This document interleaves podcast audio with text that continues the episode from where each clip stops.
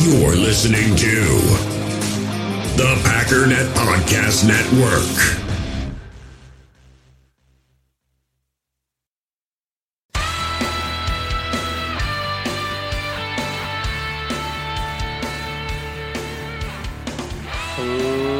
Ladies and gentlemen, welcome once again to the Packernet Podcast. I am your host and resident panelist, as always, Ryan Schlipp. Check us out online, packernet.com. Find me on Twitter, pack underscore that Well, happy Memorial Day to all of y'all. It's a little bit of a later podcast, but I made some decisions. Last night, I made the decision to uh, play games instead of uh, do the podcast, and I also decided to sleep in at the same time because I do what I want, I guess. But we are going to do a podcast today. It's just going to be a little bit later. But that's all right, man. Just, you know, fire up the grill, throw on the podcast, and, and just let it roll in the background while you get your burgers and your brats and whatnot ready to go. Whatever it is you're doing for Memorial Day. I'm going to be doing Italian sausage, brats, cornbread, and baked beans and potatoes, I think, today. Which is a feast that would make you think a lot of people are coming, but it's just my family, and I just, it's just what I want to do means I'm going to have a lot of leftovers to add to the huge pile of leftovers that I already have because I've been grilling all weekend. so going to be having like barbecue for breakfast, lunch, and dinner, which is not the worst problem for a human being to, to have. Anyways, um, there's a whole lot of bickering that I, I don't feel that I want to get into on the podcast because we've been over it, right? A lot of people have been trying to challenge me on the should have kicked a field goal thing, they haven't really moved the needle for me at all.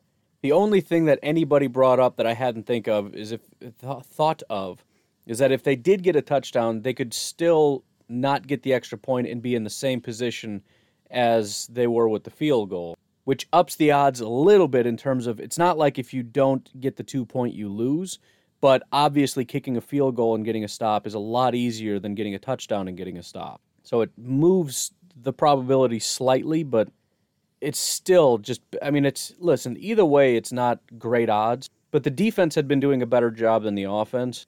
And again, they basically did get a stop, with the exception obviously of Kevin King doing Kevin King things and the referees doing garbage referee things. And that's how it I mean either look, either way, the Packers got beat. And getting mad at Mike McCarthy because the Packers played like garbage is silly as though the Packers had this thing won if, McCar- if, if McCarthy, if Matt LaFleur had just done the right thing, is obviously obnoxious. M- Matt LaFleur should have been fired. You're out of your mind. Did you watch that game? I don't know if Matt LaFleur called the best game of his life. Maybe he didn't. Maybe that's part of the reason they're so bad in the NFC Championship game is Matt just clams up. I don't I don't I don't know. It's really hard to tell. But I'm pretty sure Matt LaFleur didn't call two sacks and two hits from Billy Turner. I'm sure he didn't call the play Rick Wagner two sacks in a hurry. I don't think that's a play. I don't think four sacks was a play call. I don't think he game planned. He called the tackles in. He said, "Listen, guys, it's on you. We got no David Bakhtiari today. Billy, Rick, you guys are one of the most important pieces to keep us alive in this game. I'm going to need you to give up two sacks each." I don't think that happened. I don't think Kevin King giving up five receptions on seven targets for 66 yards and two touchdowns was was schemed beforehand. I don't think six missed tackles were part of the game plan. I don't think it's Matt LaFleur's fault that not one single person got more than one pressure. Not more than one. Kenny Clark did get a sack. That was his only pressure of the entire day. Za'Darius Smith had one hit. Preston Smith had one hit. Dean Lowry had one hurry. Darnell Savage had a hurry. Rashan Gary was blanked the entire day, as was Tyler Lancaster as was Krys Barnes on his attempts, as was Kamal Martin on his attempt, as was Brian Price on his attempt, as was Adrian Amos on his two attempts, as was Snacks Harrison on his four attempts. So, I mean, listen, all I'm saying is at the end of the day, the guys didn't show up. So it's just, it's to the point now where it's, it's not even worth arguing. I'm not going to tolerate blaming him for this entire game or acting like that was an absurd decision, even if it wasn't exactly the right decision, which it was. It's not an absurd decision it's absurd to think that it's a guarantee we're automatically going to get a touchdown and an extra and a two point conversion and a stop and a field goal. That's stupid. By the time they were in that position, they basically lost the game. The odds were so stacked against them. The odds of success in that game were unbelievably low. So it is what it is. And then for some reason, we're still rehashing the whole wide receiver thing. I don't think I have really anything to add to that. If you're not willing to let it go at this point, I, I, I again, I just I don't have anything to add right now. I'm just tired of talking about it.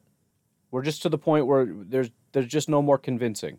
If you think Aaron Rodgers needs wide receiver help, and that's a which I, I, think is, is coming up again because we're in this position. And shame on the front office for not getting him a wide receiver, even though I don't think that has anything to do with this. But I, I don't know how we get where we are. But if you highlight the fact that he's had great receivers his entire career, highlight the fact that Davante is the number one wide receiver in football, highlight the fact that the Packers are number one in the in the NFL on offense, it doesn't matter. They they just find a new excuse. Well, they're only number one because of Rodgers. Well, obviously that's not true. Even so, that tells me they don't need help even if you're right that they're only, I'm not saying that they would be number one no matter what. I'm saying it's not only because of Rodgers, obviously, because look at the year before that, and the year before that, and the year before that, and the year before that. He's not dragging garbage to be the number one offense. He needs lots of help around him, including from the head coach, the offensive line, the wide receivers, tight ends, and running backs, in order to be the number one. And to be honest, a little bit from the defense. You need a lot of opportunities to rack up that many yards and points. This is a team game that requires a team effort. No one human being is going to cause you to win a Super Bowl, be the number one offense, none of that. That should lead us to believe that wide receiver and offensive help is not the number one priority. Not that it's not important, but it's certainly not a massive priority when your offense is the best in the NFL. But again, we're just we're just going round and round and round and round and round and we're making no progress. So it is what it is. Anyways, what I did want to talk about today, because we're definitely not talking about any of that for six minutes, is a different little bit of bickering. And I, I tend to think, I shouldn't say that. I, I was going to say this is something that most Packer fans, we're all going to be in agreement on. This is kind of an us versus them thing, which is nice when Packer fans can kind of rally against other people for once instead of turning on each other. But I don't even know if that's true because the anti love contingent would not be on our side in this. But there's a strong um, sentiment out there that without Aaron Rodgers, the Packers are basically garbage. And again, there are negative Packers fans who are. Um, I shouldn't. I shouldn't phrase it that way. If, if you think that ninety percent of the success is Aaron Rodgers, then obviously, then we're our team is no good. But that's what I want to analyze. Let's actually take a serious, honest approach at asking the question of what are the Packers without Aaron Rodgers? because it kind of ties all these things together, right? The only reason the Packers are number one is because of Rodgers. The only reason they're getting to the playoffs is because of Rodgers. The only Rodgers. Okay, that was what three seasons ago we had what six wins with Rodgers, but okay, okay, fine. No, it's fine. It's only because of Rodgers, fine. But let's let's just again, let's take a serious approach, and we'll just do the NFC North today. And I want to compare apples to apples. I just want to rank the position groups. We can't do quarterback because I don't know anything about Jordan Love. But let's try to look at the other position groups and say which teams are better. I did this, by the way, um, two years ago when I said I think this is back when Za'Darius, before Za'Darius and Preston had their breakout seasons in 2019. I said the Packers have the best pass rush group in the NFC North, and I was laughed, just scorned and laughed at. You've got to be kidding. Bears fans lost their mind dude, we have Akiem Hicks and Khalil Mack. Are you out of your mind? The Packers did. They ended the season in 2019 with a better group of pass rushers. Because again, everybody just listens to what the media says, which is Akiem Hicks and Khalil Mack are the best freaks in, in human history. And the Packers are garbage. Their defense is garbage. They'll always be garbage. Darius gets no respect. Kenny gets no respect. Preston gets no respect. A.J. Dillon gets no respect. He hasn't done anything yet, but he's, he's, he's never going to get any respect. Aaron Jones doesn't get anywhere near the respect he deserves. People like Aaron Jones, they think he's good, but they're never going to put him in the top tier category where he belongs. Davante was the best wide receiver in football last year. He's never going to be put in the category of Julio. Maybe he's not Julio, but he's never going to be put in that in that category, despite the fact that he's been a top five, top ten guy every year, just like Julio. He's not been number one every year, but he's been consistently at, at the top. Um, DeAndre Hopkins, like he's just he's never going to be in that category. I don't. I, it's such a weird thing. Why are the Packers never really? Is it just because they've all turned on Aaron Rodgers? And so in eh, because it, it, it like I said, it didn't used to be this way. It used to be kind of disgusting how much the media would fawn all over the Packers, and I almost felt bad for Bears fans for having to suffer through just how just gushing over the Packers, all that just unbelievable. Aaron Rodgers is the greatest. This Packers team is something. Clay Matthews, oh my goodness, he could just, he can do anything. And da da da da da da da da. Now it's nobody can do any right. David Bakhtiari is the best tackle in foot. You talk about offensive lines. The Packers get no credit for offensive line. I think they arguably had the best offensive line in football. Nobody knows that. Nobody knows that. Yes, they had some bad patches, no question. But just statistically over the course of a season, it's pretty close. No respect. Rashan Gary, people still think is a bust because they have no idea what the actual statistics are because nobody either cares to look at it or give him the credit he deserves. He still has a ways to go, but he's freakishly talented and he's doing some really great things. And he still has room to grow. Darnell Savage. I mean, and again, you, you hear from who was the, uh, what was it? Chinn for the Panthers? You heard nonstop about how good the guy is. Even Devin White. Devin, oh my good. How much did you hear about Kamal Martin? Despite the fact that Devin White was the worst linebacker in football, everybody talked about how great he was. He was garbage. I just I don't I don't understand, man. I don't understand what it is. It's so weird.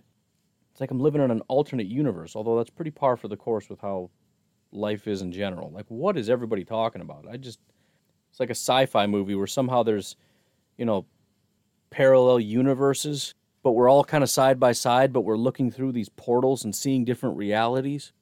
I don't I don't know exactly how that works, but there's there's an interesting movie plot sitting there somewhere. But anyways, why don't we go ahead and take a look at that? Again, I can't analyze quarterback. However, again, Jordan Love, how is he viewed by the rest of the media? As a joke. It's that you'd think he was a fourth round pick. If Aaron Rodgers leaves, this team is doomed. Jordan Love was a first round pick. Some people thought a top 10 talent. He's had a year to sit with Matt LaFleur, who is a quarterback guru, sit behind one of the greatest quarterbacks in NFL history for a year.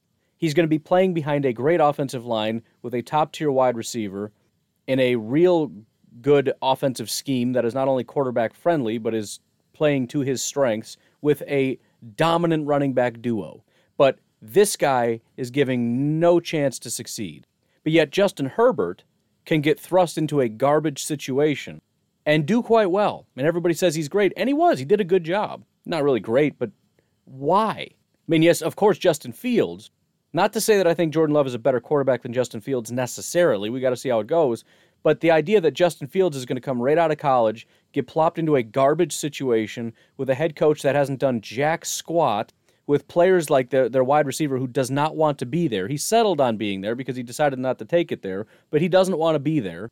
A terrible offensive line. Yes, they drafted a guy, but he's just replacing another guy that left. So at best, they're breaking even with how bad their offensive line was last year, which was not great.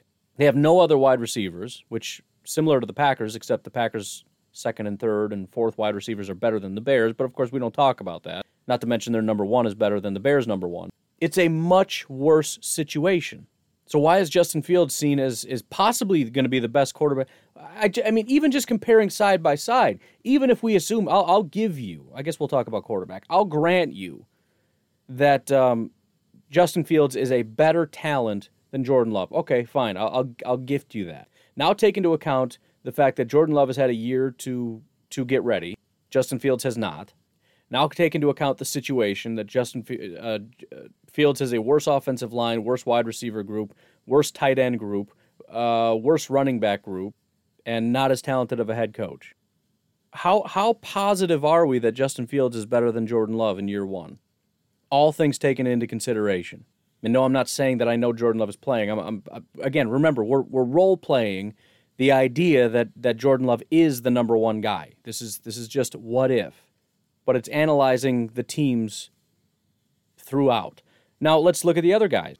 I don't think I don't expect Jordan Love to be on Kirk Cousins level because again, I, I I do like Kirk Cousins. I know he's not a great quarterback. I think he's one of those second tier guys that is good enough. You have to have talent elsewhere or else it's not going to work. And you do worry that he's going to be the one thing holding you back in certain situations, certain games, you know, whatever.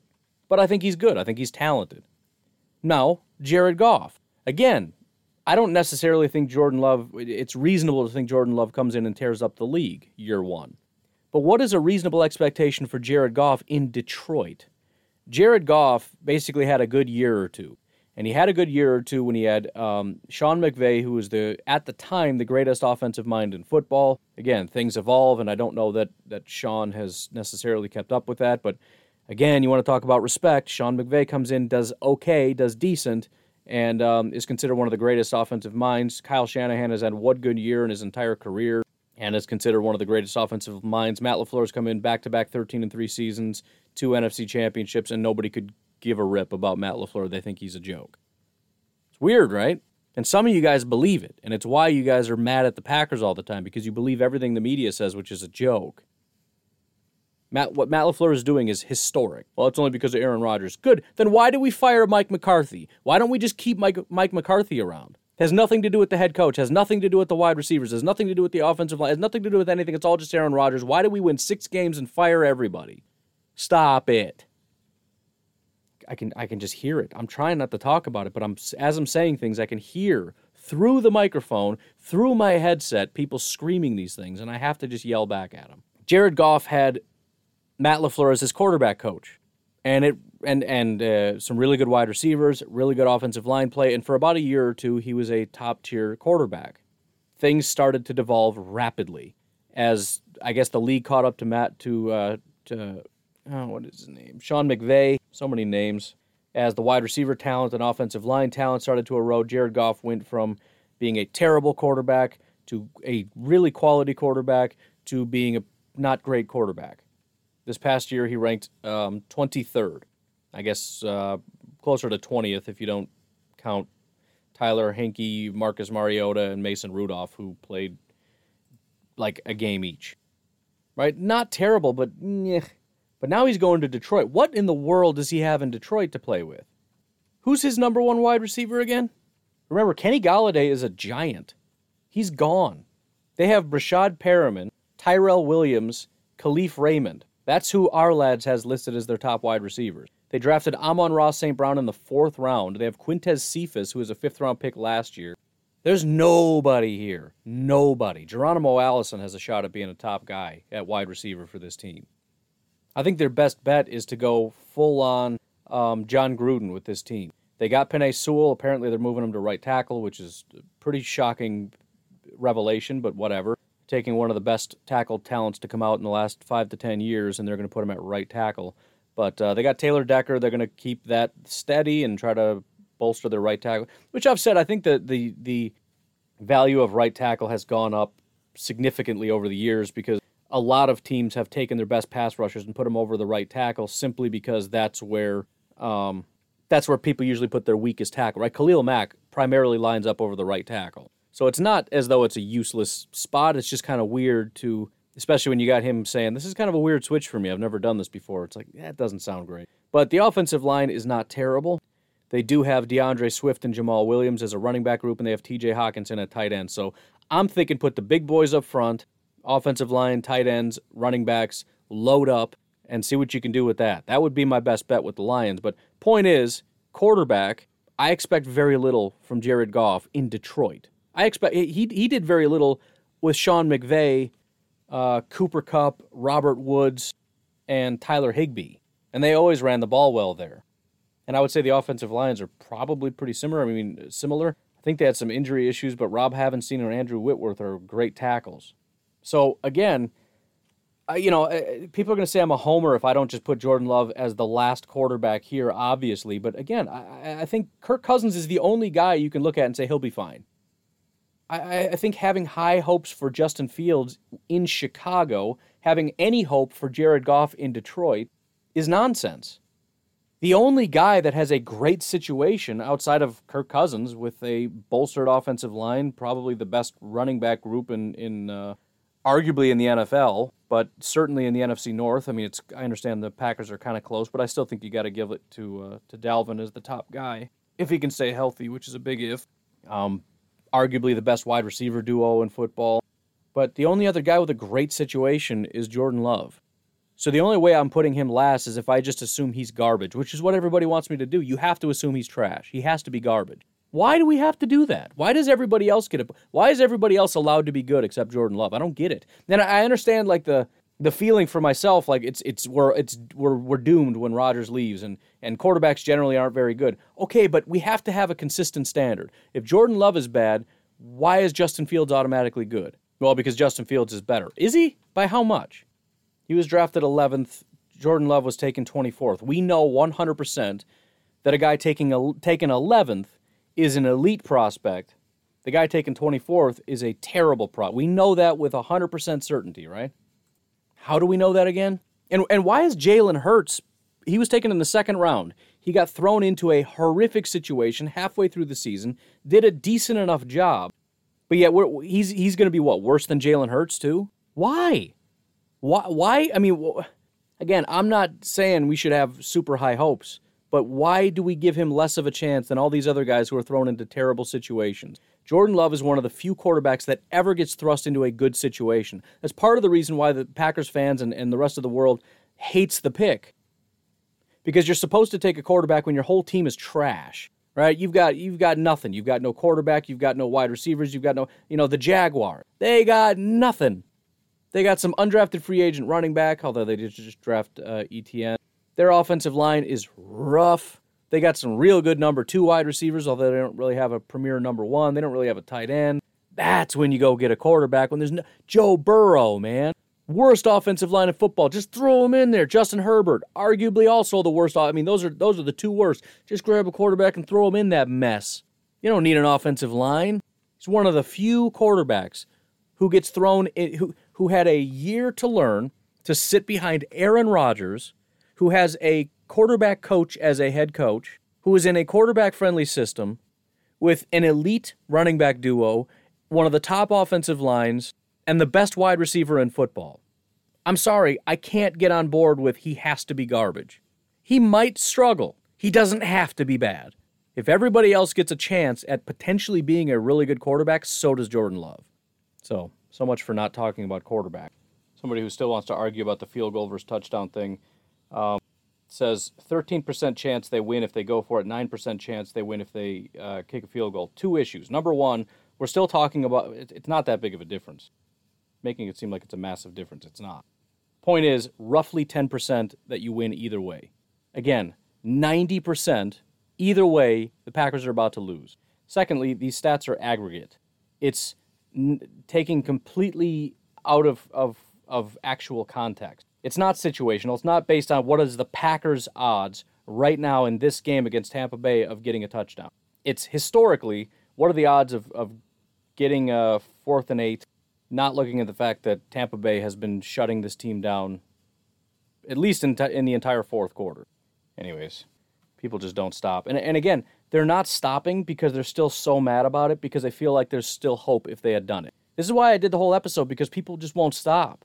We would have lost the game if we went for it. Stop acting like if we went for it, we would have. How do you take the ball out of the MVP ha- uh, hands? He had it in his hands the last three plays. He had it in his hands the last two drives when he went three and out and three and out.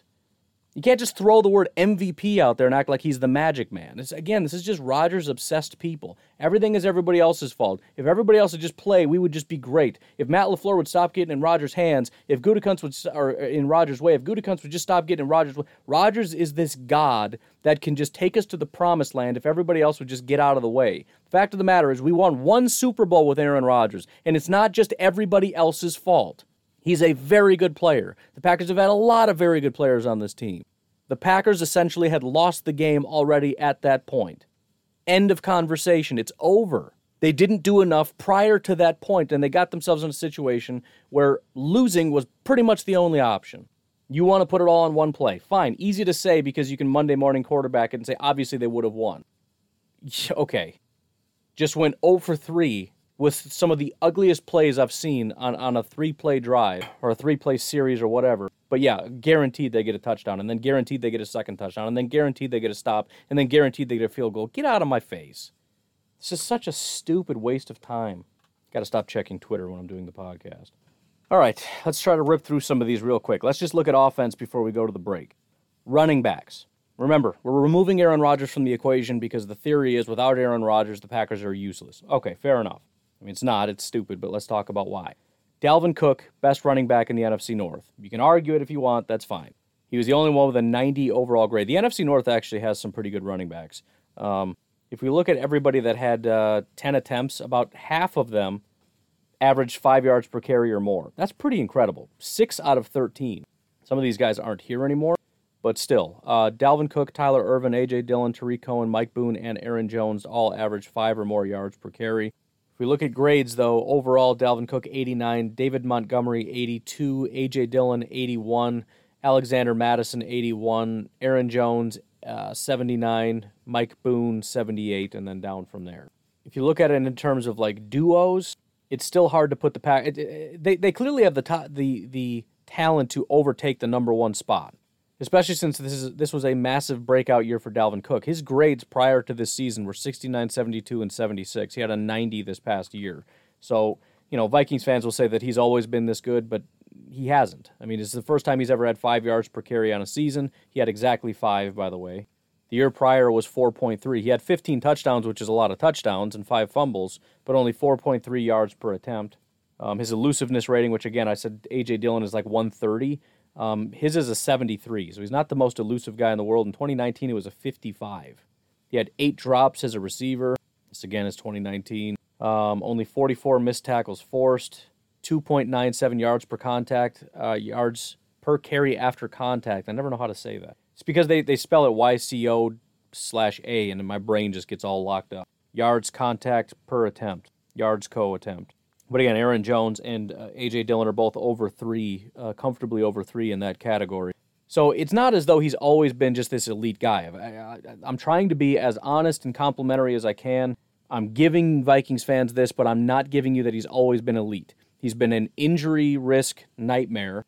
He's been good, not great. He's got talent for days, no question about it. But putting that in action for an entire season has never really come fully to fruition until 2020. This, I think, was him reaching that uh, that pinnacle. Now he's got to be able to do it for more than a year. I, we can go back and look at a lot of guys who've had one really good year. And technically, if we look at Aaron, if we look at the careers, I would take Aaron Jones over Dalvin Cook. Aaron Jones had a down year. Aaron Jones 79, 80, 85, 76.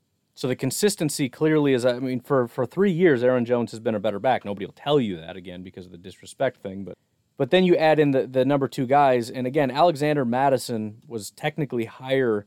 Uh, actually, he's not. A.J. Dillon was higher. But I think it's fair if you just look at last year to say Dalvin Cook and Alexander Mattison is higher than A.J. Dillon and Aaron Jones because Dalvin is quite a bit higher than A.J. and Alexander is higher than Aaron Jones. But it's close.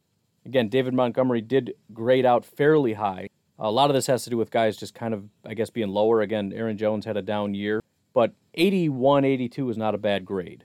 He did only have 4.3 yards per attempt, eight touchdowns, one fumble. Part of the issue with that, as far as grades being high and yards per attempt being low, is probably the offensive line. The problem is that's not going to improve. And then Detroit, I mean, D'Andre Swift out of this group was ninth out of 13. Uh, on Johnson, 12th out of 13. And Jamaal Williams, who is probably now their number one running back, was 7th out of 13. He was behind Aaron Jones, Alexander Mattison, A.J. Dillon, D- David Montgomery, and Dalvin Cook. So when you factor in the whole group, it's it's debatable between Vikings and Packers. I'll give the nod to the Vikings because they had it last year, and I'll I'll say that they'll you know I'll give them credit for being better last year. I would take the Packers situation way before the Bears situation with David Montgomery and the Lions situation is a joke. If we look at receivers, Davante Adams was number one, then Justin Jefferson, then uh, Allen Robinson, then Adam Thielen, then Kenny Golladay, who is gone, then Danny Amendola, who's gone, then Marvin Jones, who is gone, then Allen Lazard. So the first number two is Adam Thielen. The second number two is Allen Lazard. Considering Justin Jefferson was close to Davante, although again, it's one year for Justin Jefferson. We got to see if he can maintain what he did. It's it's incredible what he did as a rookie, but he's got to be able to continue to do that. So I think as far as who's the best, it's Davante. What's the best duo? It's the Vikings. What's the second best? It's the Packers. Third would be the Bears. Fourth is Detroit. If we look at the tackle situation, we don't yet know what Christian Darrisaw is going to bring for the Vikings, but Brian O'Neill was the third highest graded um, offensive tackle. So kind of hinges on what happens with their left tackle, so it's it's kind of up in the air. But they have a rookie and I guess the third best tackle at at right tackle. The Packers do have the number one guy in David Bakhtiari. Unfortunately, Billy Turner is ninth. Detroit has Taylor Decker and again a rookie. I know we assume Penei Sewell is going to be great, but we got to see it first. Chicago also has a rookie, and honestly, I don't even know who their right tackle. Uh, Elijah Wilkinson is who apparently is going to be the right tackle. So I, it's it, it hinges on the rookies. Let's say the rookies are, are really great in both situations, then I think the Vikings have the best tackle group. So so far it's three and zero oh for the Vikings. After that would probably be Detroit because they have Taylor. I'm sorry, Detroit would be number one because Taylor Decker's there. Plus Penei Sewell's probably better than Darrisaw. So Detroit has the best tackles, then Minnesota, then Green Bay because David Bakhtiari is great and Billy Turner's not. Then it would be Chicago with a rookie who we're going to assume is good, although he's a second round pick good, and then another guy that just has hasn't played.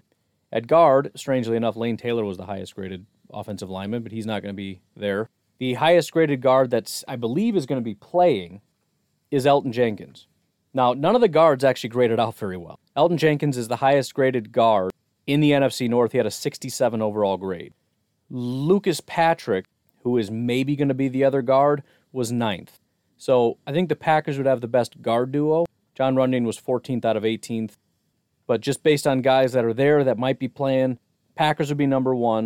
Man, everybody's gone. I don't I don't even know what to do with all this. Lions guards are all gone. They got Jonah Jackson, who's terrible. That's probably going to be uh, starting left guard, and presumably 2020 fourth round pick Logan Stenberg. So that ain't great. Probably Chicago would be, let's say it's a toss up between Chicago and Minnesota, and then Detroit is last. And if you look at center, obviously the Packers have a rookie center, so it's hard to say what's going to happen there. Probably have to give the nod to Detroit for having Frank Ragnow, then Cody Whitehair in Chicago, who's pretty solid and then uh, Garrett Bradbury, who's still struggling and after two years. So I, I can't really say for the Packers. But if we just look across, you've got the best left tackle in foot in football, clearly in the NFC North. The best left guard or guard at all in the NFC North, and Elgton Jenkins. A rookie in Myers. Again, Lucas Patrick, probably the second, third best guard if he's even the guy. But there's a ton of competition. I'm hoping somebody can step up, or somebody takes the right tackle spot from Turner and he slides inside would be also preferable in my opinion. And then Billy Turner obviously was graded out lower, but he's still at a 70.5 overall. There's no bad spot on this offensive line. And that's just as it is. That doesn't include how much competition there is to potentially raise the level of talent. Jon Runyan in his second year, Stepaniak getting a shot, on and on and on and on and on. If you look at Chicago, they have a rookie left tackle, which is always a risk. James Daniels at left guard is a 65. Alex Bars at right guard is a joke. Germain Ifedi, if he is their right tackle, is really bad. Cody Whitehair is the one strength on this team, even if Elton, uh, Elton even if uh, Teven Jenkins really steps up, it's still a rough offensive line. Is the Packers' offensive line better than the Bears? Yes. Vikings, again, left tackled, unknown. O'Neill at right tackle is pretty solid. The interior of this offensive line, though, again, I don't know exactly who's going to be starting where but PFF has him as Mason Cole at left guard. Mason Cole is horrific. Uh, Garrett Bradbury, you know, his rookie year was a 58 overall grade. He went up to a 61, so he barely nudged upward a little bit. And then uh, they got Ezra Cleveland still playing guard. He had a 66 overall grade as a 6'6", 309 guard. Again, I still find that weird. There are guards that are that size, but they're very rare it's better than the Bears situation, but it's not as good as the Packers situation. An unknown left tackle is super scary. An unknown center is scary enough. An unknown left tackle is super scary. And then the again, the interior is just a mess. Then if you look at Detroit, you know, if there's any competition for best offensive line, it's probably Detroit because I, I, I have confidence that Sewell's going to be a real good right tackle. Um, Decker was a good left tackle last year, and Ragnow is one of the better centers in football. The only real massive question is the guards, who are pretty bad. So they do have two bad spots, but they have, I think, three really strong spots. The problem is, again, the whole weakest link thing. Doesn't matter if Taylor Decker's holding it down on the left spot if Halapoulivaati Vaitai is getting killed at the right guard spot. Right, if somebody runs right through him and gets to the quarterback, who cares what Decker's doing? So, um, again, looking at it, you could take the Lions offensive line if you wanted to. I'm still probably sticking with the Packers, especially with David Bakhtiari in there. And the fact that, again, I don't think they have a massive weakness. But if you wanted to take the Lions, I could understand that. Absolutely not the Vikings or the Bears, especially not the Bears. I would personally probably rank it Packers, and then Lions, and then Vikings, and then Bears. If you look at the tight end situation, Detroit is at the top. The top two tight ends are T.J. Hockenson and Hunter Bryant. I don't know if Hunter's still there, but whatever. TJ's still the hot, the top guy. Next highest was Irv Smith, and then it was Robert Tonyan, and then Marcedes Lewis, and then Dominique Dafney as a trio. So Detroit clearly has the best tight ends. If you look at the top receiving tight end, it's T.J. Hockenson. If you look at the best um, pass blockers, you got again. I don't know if these guys are even still here. Man, they just got rid of everybody. I was gonna say they got two of the top pass blocking tight ends, but they're both gone, so never mind. But either way, Kyle Rudolph would be the the. Although he's gone too, isn't he? Well, I guess Marcedes is the last man standing. Then he was fourth last year. I guess he just got propelled to number one. But I look, I know Packer fans are going to get upset. Tonyan should be the, the a top two receiver or whatever because he had a bunch of touchdowns. He was fifth in the NFC North last year in receiving. So look, I, I would go Detroit with Hockenson. then I would go with um, Minnesota with Irv Smith, then Green Bay. Now, if we're talking potential, Green Bay is a pretty good situation, although best case scenario they get a TJ Hockenson. So even with potential, I'm taking uh, Detroit. I might bump them up past Minnesota if you look at potential. When you look at first of all, they have Tonyan. There's Jace Sternberger waiting in the wings, and we still haven't seen um, my guy Josiah Deguara really do anything yet.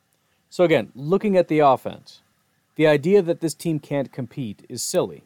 If you look at the offensive line again, the just looking at pass blocking efficiency, the number one rated, rated offensive line in the NFC North was the Green Bay Packers. Next was Detroit. Next was Chicago. Next was Minnesota. This is just pass blocking efficiency. But there you go. Wide receivers again, maybe second to Minnesota, who's probably one of the best groups in the NFL, depending on what happens with Justin Jefferson, as well as uh, Mr. Adam Thielen, who is now 30 going on 31, not taking into account that the Packers added Amari Rodgers to the group running backs. Maybe Minnesota, arguably the Packers are on the top. So the, the point is remove Aaron Rodgers, still a good football team. It's not the case, and no, it's not the case that Aaron Rodgers makes them good. That's ridiculous. Darrius Shepherd, MVS, Equanimeous, Malik Taylor, Tavon Austin, all of them graded out really, really poorly. Allen Lazard was the second best receiver with a 71 overall grade. Why doesn't Aaron Rodgers make them better? Because Aaron Rodgers is not a magic man. Again, the, there are these sycophants who think Aaron Rodgers is a literal wizard who just makes magic happen. Everybody else is a dullard. I mean, it really is insulting. All the other players suck. They're only good because Aaron Rodgers is there. The organization, head coach Matt LaFleur, he's garbage. The only reason he's good is because Aaron Rodgers is there.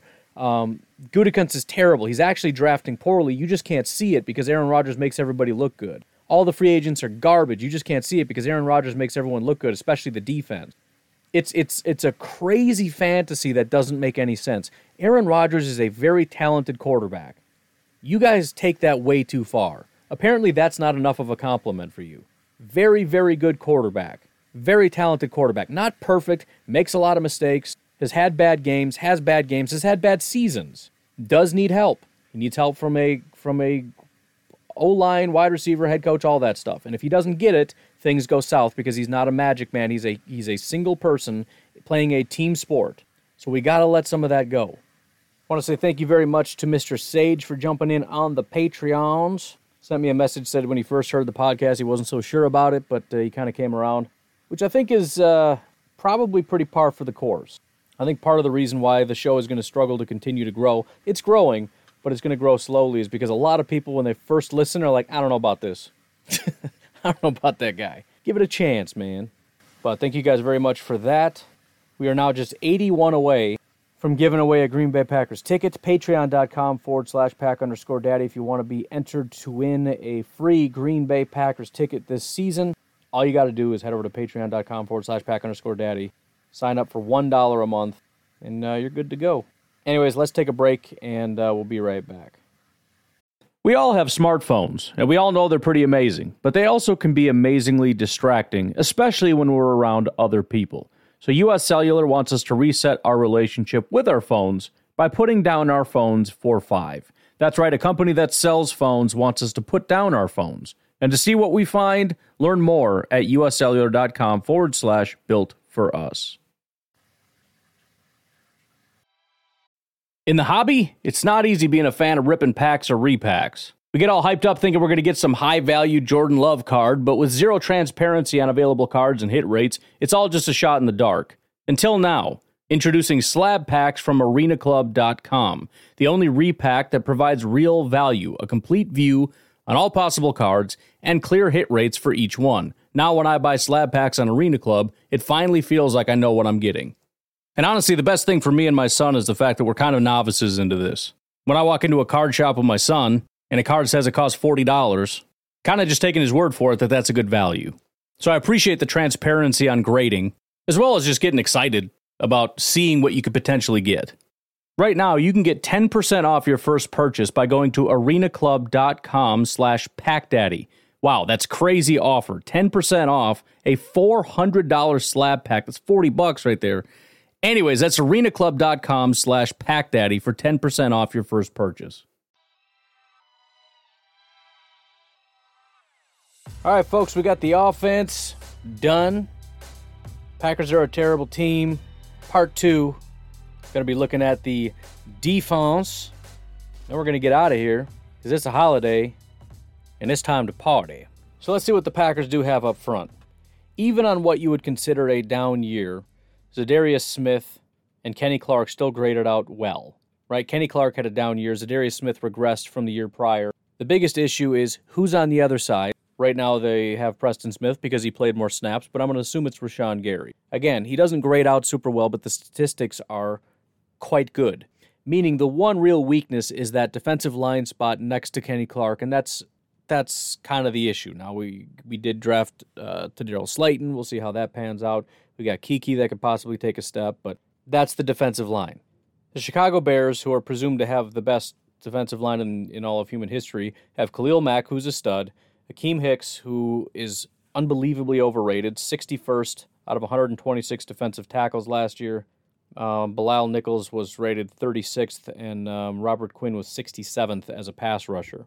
If you look at Minnesota, this one's a little bit iffy. We got we got Pierce. I don't know what Pierce brings. Hunter's coming back. Hunter's good, but he's similar to Dalvin Cook. Had his first real big breakout year. We got to see if that's sustained or if that was kind of an iffy, flukish thing. They brought in Dalvin Tomlinson. That's a good football player.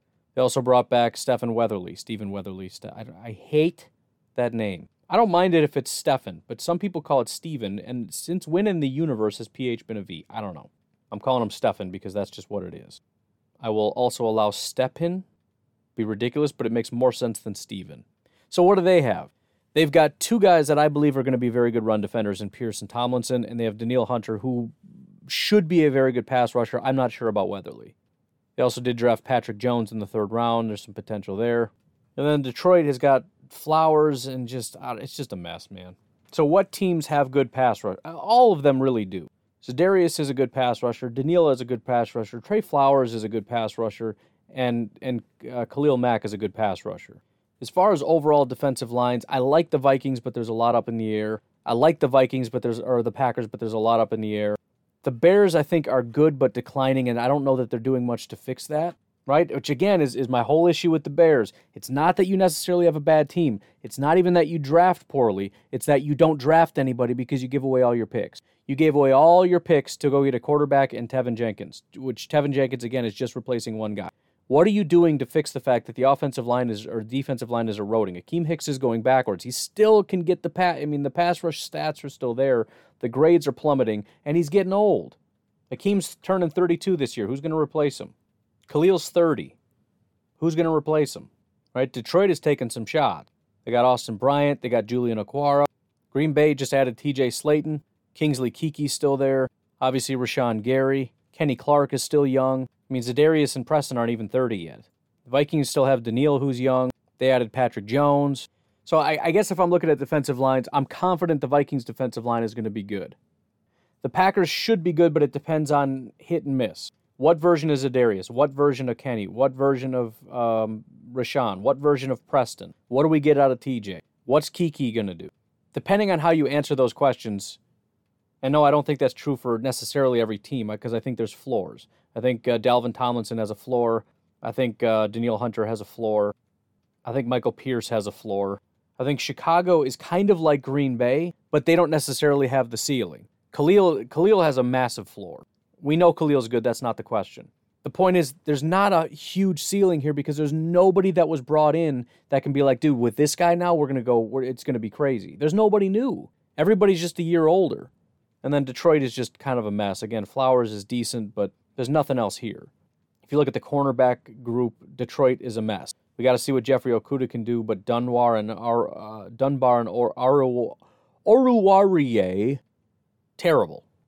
Chicago gave away all their guys. They got Desmond Trufant, who graded out as the 120th out of 121 cornerbacks. They got Duke Shelley and uh, what is this? Jaylon Johnson is his name.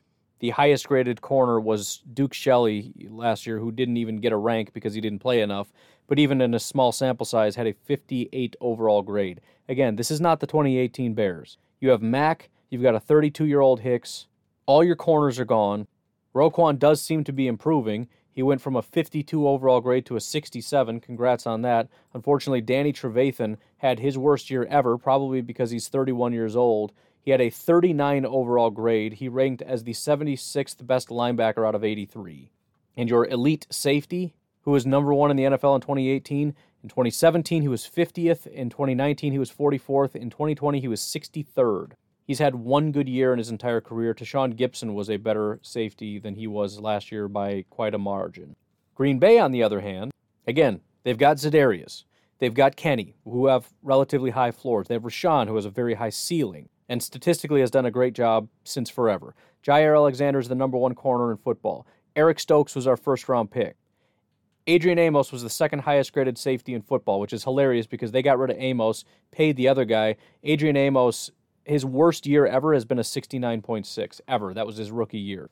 Since then, 73, 90.9. By the way, that same year, or the, year prior to uh, Eddie Jackson being the number one, Adrian Amos was number two. He was eighth in 2018, 15th in 2019, and second in 2020. Adrian Amos is arguably, when you look at longevity over the course of the last five years, arguably the best safety in football. Darnell Savage went from a 65 to a 72, from 47th overall to 17th overall. And again, we've talked about this. He started off real slow and ended as one of the top safeties in football. If you look at the second half of the season, I think Adrian Amos was number one, Savage was number two. That's the Packers' defense. Now, linebackers not great, obviously. Barnes, uh, 43 overall grade, 71st. Summers, 47 overall grade. Kamal Martin was higher, but again, I just I don't see him getting a lot of playing time, which is unfortunate.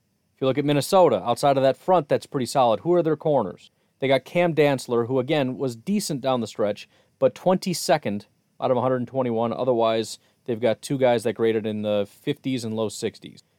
Anthony Barr had a 47 overall grade last year, which is pretty par for the course. He had one good year in 2015. Kendricks did have a second good year in a row, so uh, I've been saying this guy has never had a good year. He finally had a really good year in 2019. I expected him to regress. He did, but nowhere near as much as I thought he would. He went from a 90 overall grade to an 82, from second best linebacker to third best. So they got a good linebacker in Kendricks. Finally, you guys are right about that. Safety Harrison Smith. Um, funny thing about Harrison Smith, and I've been saying this for a while, he alternates between being good and being great. Now, he's 32 years old, so at some point it's just going to continue to decline. But starting in 2016, 75 91, 79 88, 74. If things continue, this is going to be a very good year for Harrison Smith. Unfortunately, they've purged so many safeties. It's Harrison Smith and basically nobody. So if we're looking at the Vikings, I think they're going to have a good defensive line, but I don't know. Their corners are a joke. They have one very good linebacker, and their safeties are iffy depending on how good Smith is going to be at his old of an age. Tell me which defense you would rather have and why. Defensive line is is up in the air. You could argue the Packers have the third best defensive line depending on how you answer those questions. Cornerback group. Who has better corners than the Packers? It's not the Bears, it's not the Vikings, it's not Detroit. You got a you got a fourth option? Linebackers are not great, but Detroit's linebackers are a joke also. Even with bad linebackers, I'd say they're third. And I think by far the Packers have the best safety group.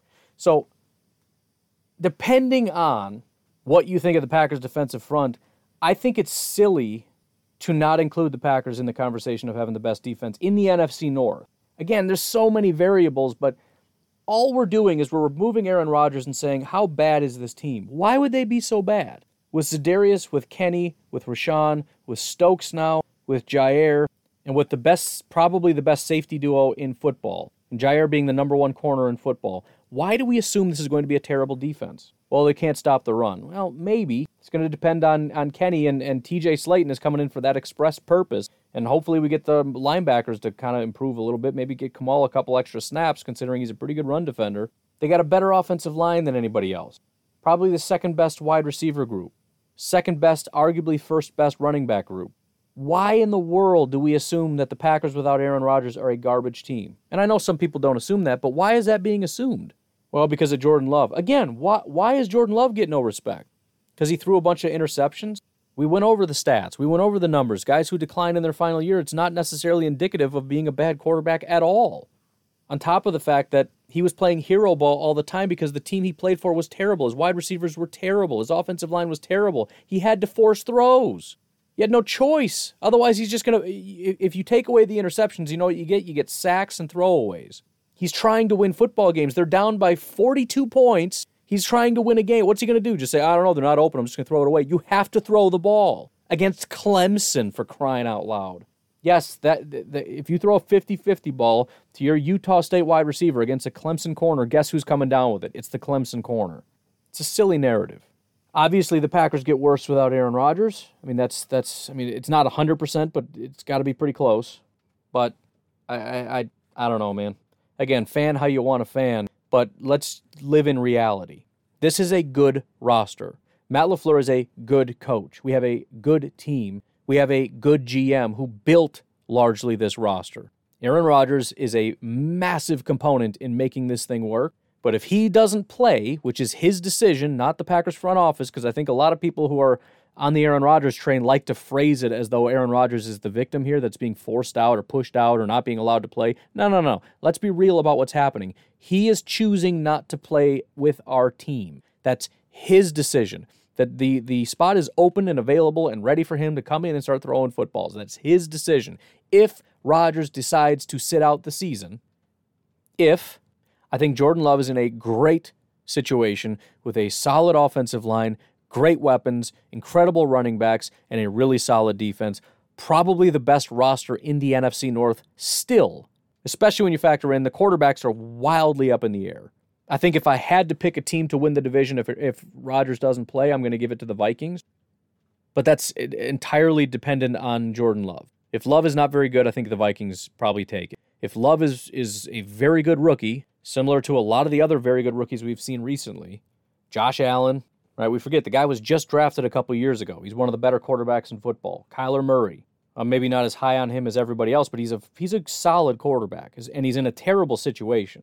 Baker Mayfield, Lamar Jackson, who was the last pick in the first round, Justin Herbert, Daniel Jones is a good quarterback, Joe Burrow, friggin' Gardner Minshew, Tua. Did I say Herbert? Give the man a shot and stop saying without Aaron Rodgers this team wins two games. Why? It's a great roster. Anyways, you folks enjoy your holiday. I'm going to get uh, out of here and I will talk to you tomorrow. Have a good one. Bye bye.